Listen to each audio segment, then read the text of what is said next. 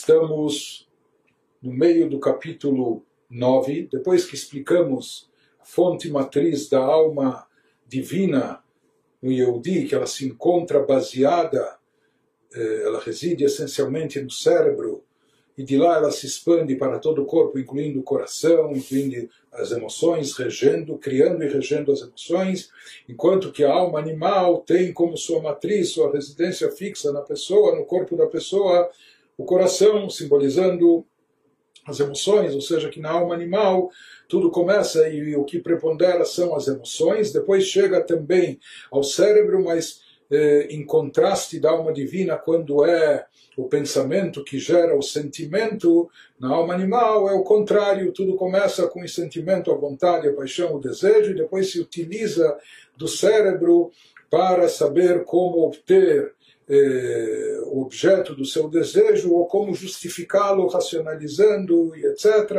de uma forma também lógica.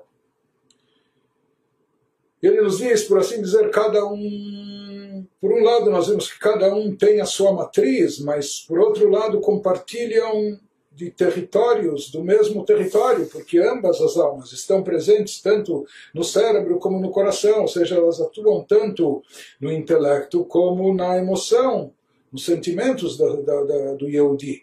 E apenas que uma prepondera num aspecto e outra prevalece no outro... Mas nós vamos ver que existe uma interação, na verdade existe, melhor dizendo, uma disputa e conflito entre essas duas almas, quem vai estar no volante, quem vai conduzir o corpo, quem vai dirigir os pensamentos, as falas e as ações da pessoa, quem vai predominar e prevalecer, quem vai tomar as rédeas. Então, a partir de agora, ele começa a nos dizer que cada uma das almas tem os seus aspectos próprios e peculiares, mas não é que elas permanecem como são de forma estática, não. Cada uma, existe aqui uma vontade de expansionismo, cada uma quer conquistar mais espaço ou quer tomar o lugar da outra. Então, não é que cada um está no seu lugar, não é? Cada macaco no seu galho, cada um fica no seu lugar e está satisfeita como e onde está. Ele nos diz que não, cada alma ela tem a vontade e o desejo de prevalecer mais, de conquistar espaço, de preencher mais espaço e de se sobrepujar, de se colocar sobre, dominar a outra alma ou o seu espaço. Isso que ele nos diz em seguida, há um versículo na Torá que nos diz, Ulom Milom Yematz, um versículo que se refere a Yaakov e Esav, os dois irmãos gêmeos, filhos de Yitzhak. E se fala que há um permanente conflito entre eles, esse conflito se iniciou ainda no ventre materno, antes mesmo deles terem nascido. Isso se prolongou durante toda a vida deles, isso se estende também no decorrer das gerações, através dos seus descendentes. Foram os descendentes de Esav que destruíram o segundo Beit Amigdash e causaram esse exílio que a gente se encontra há quase 2000 anos, os filhos de Yaakov, os descendentes de Yaakov, o povo de Israel. E aqui ele nos diz que, de acordo com os ensinamentos místicos cabalísticos, existe Yaakov e Esav dentro de cada um de nós.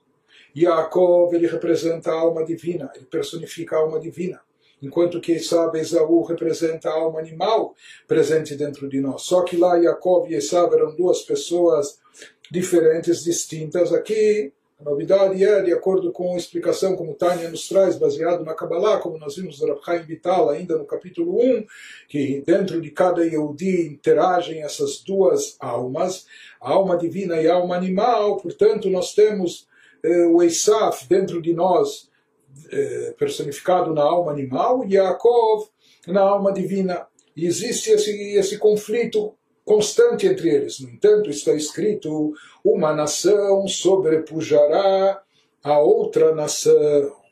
E o que isso significa no nosso caso? Ele nos diz que a Guf Nikra Irktaná, pois o corpo é chamado de uma pequena cidade, assim na analogia trazida pelo rei Salomão em Eclesiastes.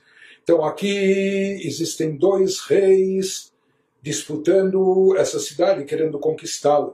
Então, qual a cidade? É o nosso corpo. Quem são os habitantes? Todos os seus órgãos, todas as suas forças. כמו ששני מלאכים נלחמים על עיר אחת, שכל אחד רוצה לכבשה ולמלוך עליה, דהיינו להנהיג יושביה כרצונו, ושיהיו שרים למשמעתו בכל אשר יגזור עליהם. Nos diz, assim como dois reis guerreiam por uma cidade, cada um desejando conquistá-la e governá-la. Não só quer conquistar a cidade, mas ele quer se instalar lá e governar a cidade de forma que, isto é, conduzir seus habitantes segundo a vontade dele. Aqui os habitantes seriam todos os órgãos do corpo, todas as funções corpóreas, né?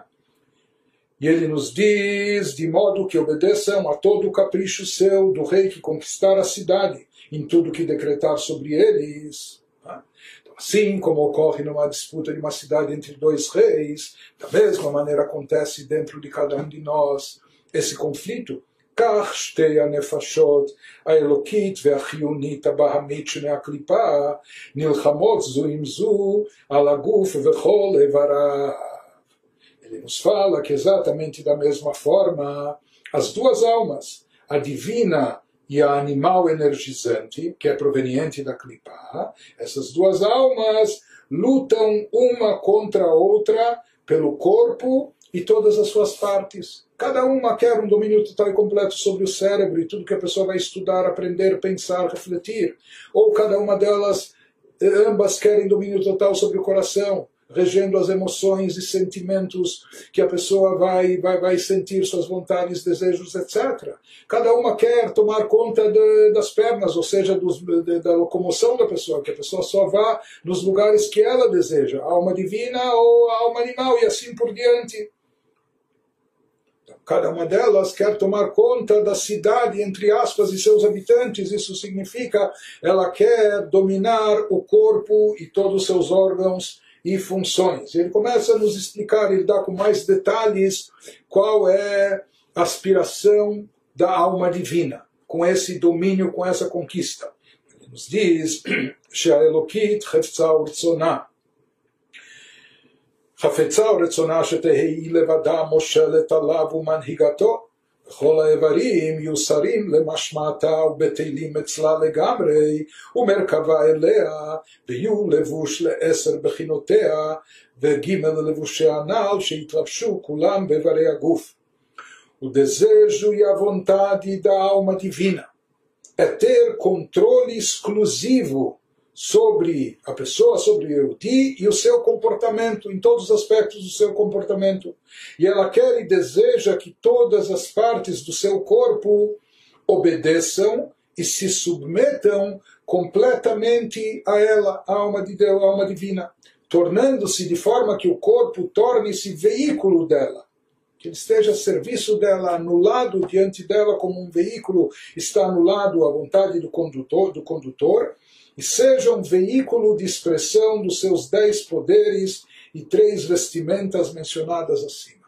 Ou seja, a alma tem os poderes, os 3 poderes intelectuais, então ela quer que o cérebro da pessoa esteja pleno, repleto apenas daquilo que vem é proveniente dos seus 3 poderes intelectuais. Ela tem 7 poderes emocionais, ela quer que o coração, o sentimento, emoções da pessoa estejam preenchidos na sua totalidade apenas pelos seus sentimentos, da alma divina. Ou ela quer que tudo que a pessoa pense, fale e faça seja de acordo com os seus valores, com aquilo que ela deseja, esteja alinhado com aquilo que ela quer.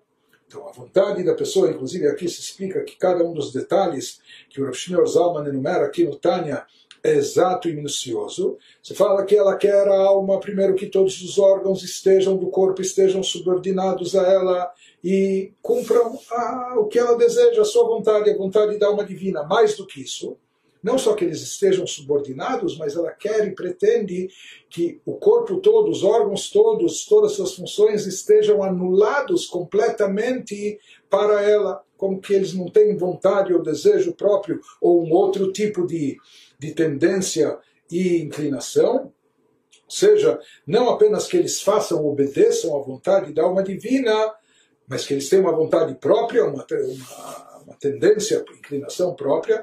Mais do que isso, a alma divina pretende que estejam anulados a ela, ou seja, que eles entreguem a sua própria vontade a ela, e a vontade deles seja neutralizada perante a vontade da alma divina. Mais do que isso, não só esse tipo de anulação, ela quer também que eles sirvam de veículo para ela. E como nós falamos, um veículo não vai sozinho para lugar nenhum, seja uma carroça ou seja um automóvel, né? Ele vai para onde o condutor deseja. Então, assim também, a alma divina pretende que o corpo se torne um veículo exclusivo para ela, ou seja, nem seja necessário anular a vontade, porque ele, ou seja, que ele já nem tem mais vontade própria, e sua única vontade seja do condutor, e aqui no caso o condutor vai ser a alma divina. Que todos os órgãos não tenham nenhuma inclinação ou desejo, a não ser o da alma de Deus. Mais do que isso, que eles estejam completamente investidos, revestidos, seja o intelecto, as emoções, as três vestimentas, pensamento, fala e ação, nos assuntos de Tray Mitzvot, nos assuntos divinos. E ele prossegue dizendo sobre a vontade, ou por que a alma divina está nessa guerra, nesse combate, por assim dizer. ויהיה הגוף כולו מלא מהם לבדם, ולא יעבור זר בתוכם חס ושלום. A alma divina deseja que os poderes e vestimentas dela influenciem todas as partes do corpo e tenham controle total do corpo, sem que nada mais interfira, Deus nos livre. Ou seja, ela quer um domínio total, de forma tal que nem de passagem a alma animal transponha o seu domínio.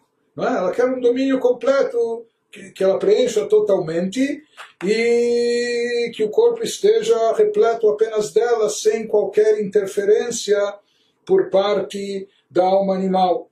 Isso ele nos diz,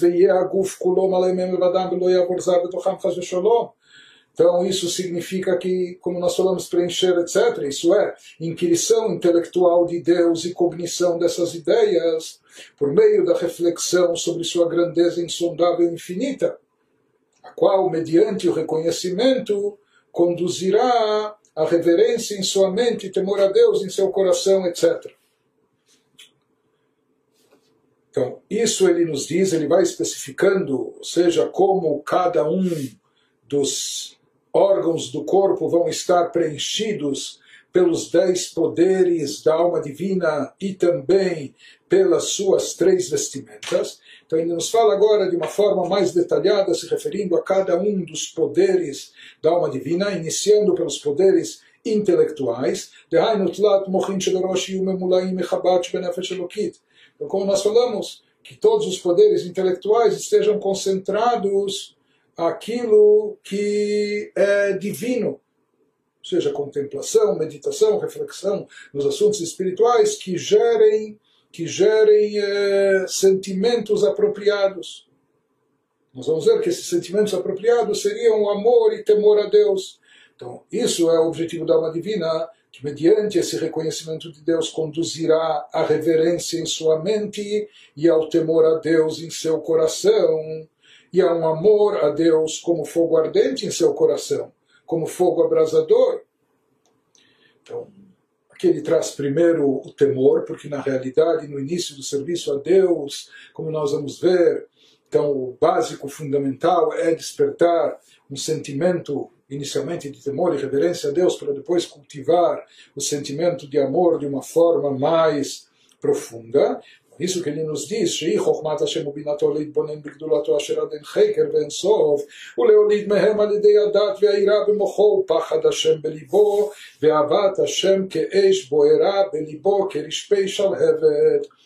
aqui vejam bem, quando ele nos fala sobre o amor a Deus que vai ser estimulado e criado pelo intelecto, pelos poderes intelectuais da alma divina. Então aqui ele está...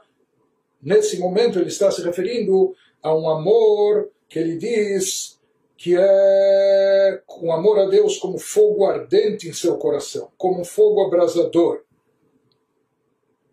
Nós vamos ver mais adiante que existe um outro tipo de amor também. Mas, de qualquer maneira, nós sabemos que é necessário também o Dat, aquela terceira faculdade intelectual que vincula o intelecto às emoções, aquele pensamento fixo, aquele foco especial na ideia para despertar sentimentos que tenham consistência e durabilidade. Então isso ocorre através do Dat, isso vai gerar esse irava, o temor reverencial a Deus e também o amor a Deus. E mais do que isso, isso vai gerar uma vontade ansiosa muito grande. Liot, ou seja, essa meditação, essa reflexão, essa consciência da pessoa sobre a grandeza de Deus. Liot, nichsefa vegam kalta nafsho bechasheka vechafetza, ledov kabo beiso baruchu bechol leva nefesh umeod, biunka de liba shebechalal haimani, שיהיה תוכו רצוף אהבה מלא וגדוש עד שתתפשט גם לחלל השמאלי. Ele nos diz, todos esses sentimentos irão gerar também uma sensação especial, de maneira que sua alma ansiará, na verdade, ela também suspirará com fervor e desejo. Isso são várias expressões bíblicas retiradas de versículos. Ela vai ter fervor e desejo por ligar-se à abençoada luz infinita, com todo o seu coração, alma e poder, das profundezas do coração de sua câmara direita. Esta deverá ficar, câmara direita do coração da pessoa, dominada pela alma divina, deverá ficar coberta com amor, cheia e transbordante, de forma que o amor se derrame também no lado esquerdo. Então aqui começa a haver a conquista por parte da alma divina do espaço que antes estava reservado à alma animal. Ou seja, que no início se desperta um amor a Deus. E esse amor a Deus no início estava presente, mas, por assim dizer, naquele lado que pertence à alma divina, na chamada câmara direita, né, que lá é a matriz da alma divina, em vários níveis. Porém, se diz, quando esse amor tomar corpo, quando esse amor ficar tão incandescente, quando ele ficar tão forte, ele vai acabar transbordando. Isso ele diz, quando o amor for tão intenso, então ele não vai ficar só como um amor exclusivo da alma divina, mas ele vai acabar se propagando, expandindo, conquistando também a alma animal, preenchendo o espaço da alma animal, porque na verdade a alma animal tem um forte poder de desejo. Ela tem desejo e busca satisfação pessoal. Só que a satisfação pessoal se encontra muito mais facilmente através daquilo que está debaixo do nariz, aos olhos da pessoa, os prazeres físicos, corpóreos, no mundo materialista, etc.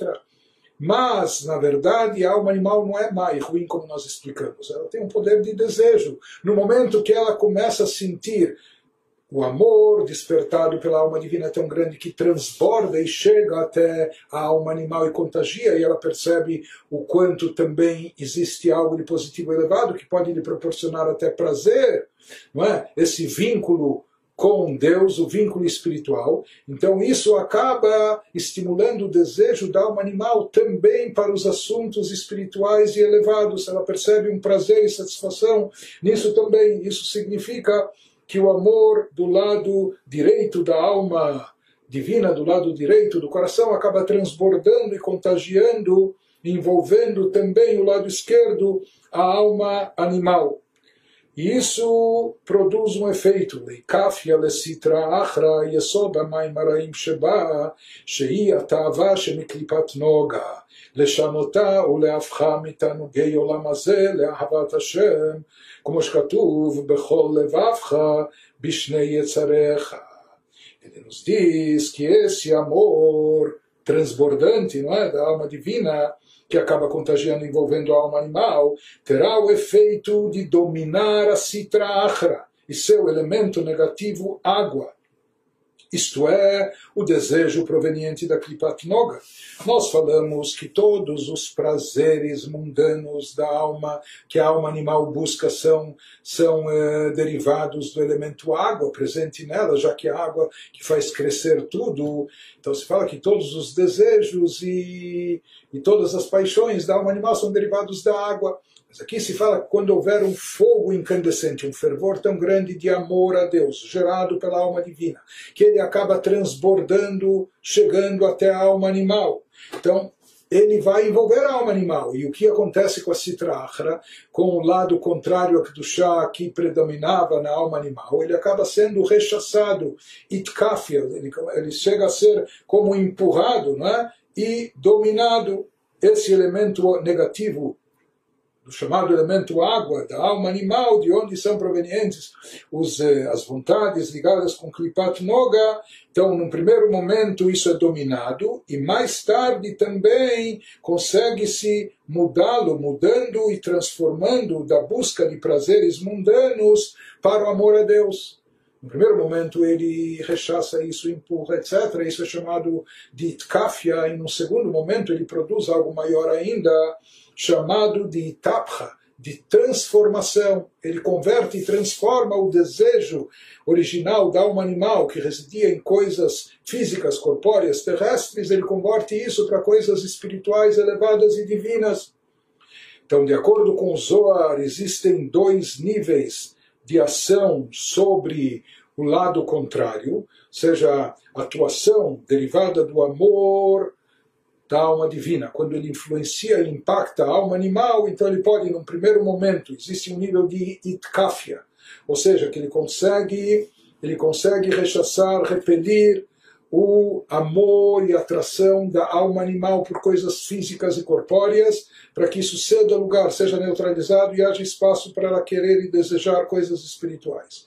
Em segundo lugar, no segundo estágio, ele consegue não só fazer itkafia, rechaçar, empurrar, neutralizar a vontade, o prazer da alma animal pelas coisas físicas, mas ele consegue também transformar o desejo e amor da alma animal, convertê-lo que agora ele esteja voltado para a vontade divina, para a vontade de coisas espirituais, etc. Então, no caso de itkafia, a pessoa não transformou, não é, por assim dizer, o traço de caráter da alma animal, etc. Ele apenas neutralizou, ele anestesiou. Ele consegue despertar até na alma animal um certo amor a Deus, mas não quer dizer que ela abdicou e abriu mão do seu desejo, dos prazeres que ela tem pelas coisas físicas e materiais. No caso de tapcha, da transformação, aí houve uma transformação completa, ou seja, que a partir de agora o prazer, vontade, desejo, prazer até da alma animal vai residir nas coisas espirituais, igual à alma divina. Dehainu, ele nos diz, e